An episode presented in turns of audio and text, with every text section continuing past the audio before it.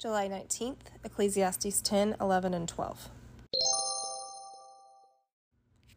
Ecclesiastes chapter 10. Dead flies make the perfumer's ointment give off a stench, so a little folly outweighs wisdom and honor. A wise man's heart inclines him to the right, but a fool's heart to the left.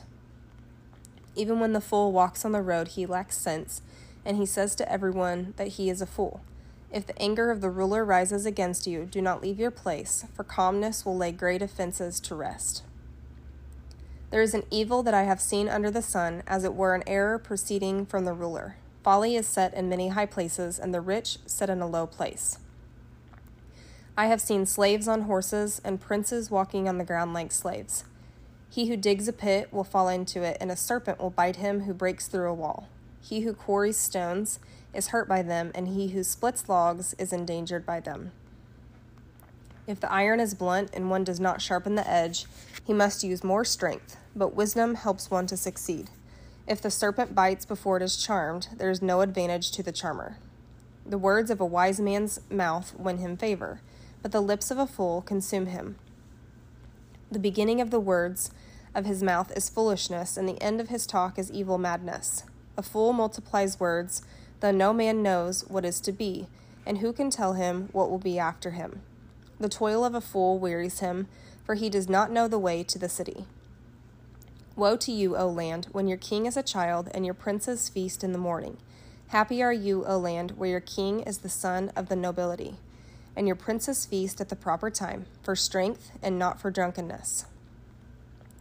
Through sloth the roof sinks in, and through indolence the house leaks. Bread is made for laughter, and wine gladdens life, and money answers everything.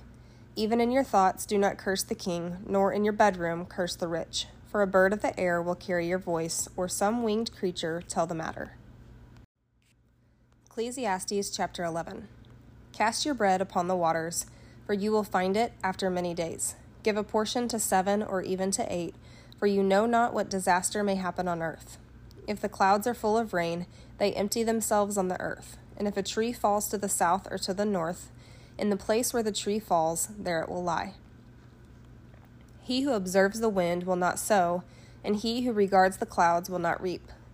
As you do not know the way, the Spirit comes to the bones in the womb of a woman with child, so you do not know the work of God who makes everything.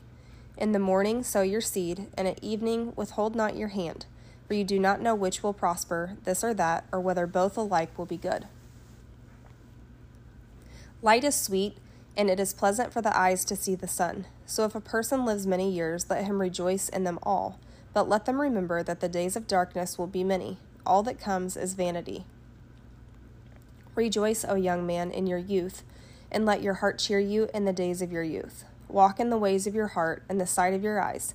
But know that for all these things God will bring you into judgment. Remove vexation from your heart and put away pain from your body, for youth and the dawn of life are vanity. Ecclesiastes chapter 12.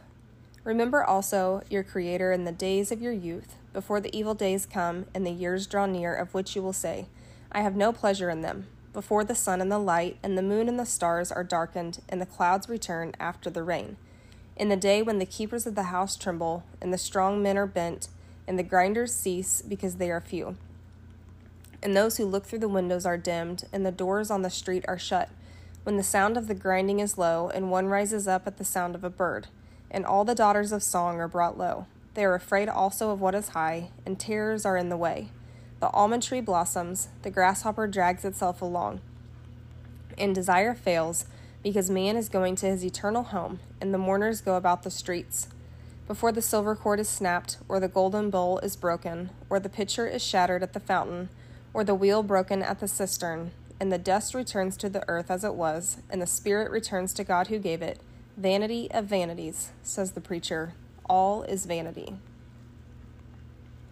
Besides being wise, the preacher also taught the people knowledge, weighing and studying and arranging many proverbs with great care. The preacher sought to find words of delight, and uprightly he wrote words of truth. The words of the wise are like goads, and like nails firmly fixed are the collected sayings. They are given by one shepherd. My son, beware of anything beyond these. Of making many books there is no end, and much study is a weariness of the flesh. The end of the matter, all has been heard. Fear God and keep his commandments, for this is the whole duty of man. For God will bring every deed into judgment with every secret thing, whether good or evil. I hope you have an awesome day.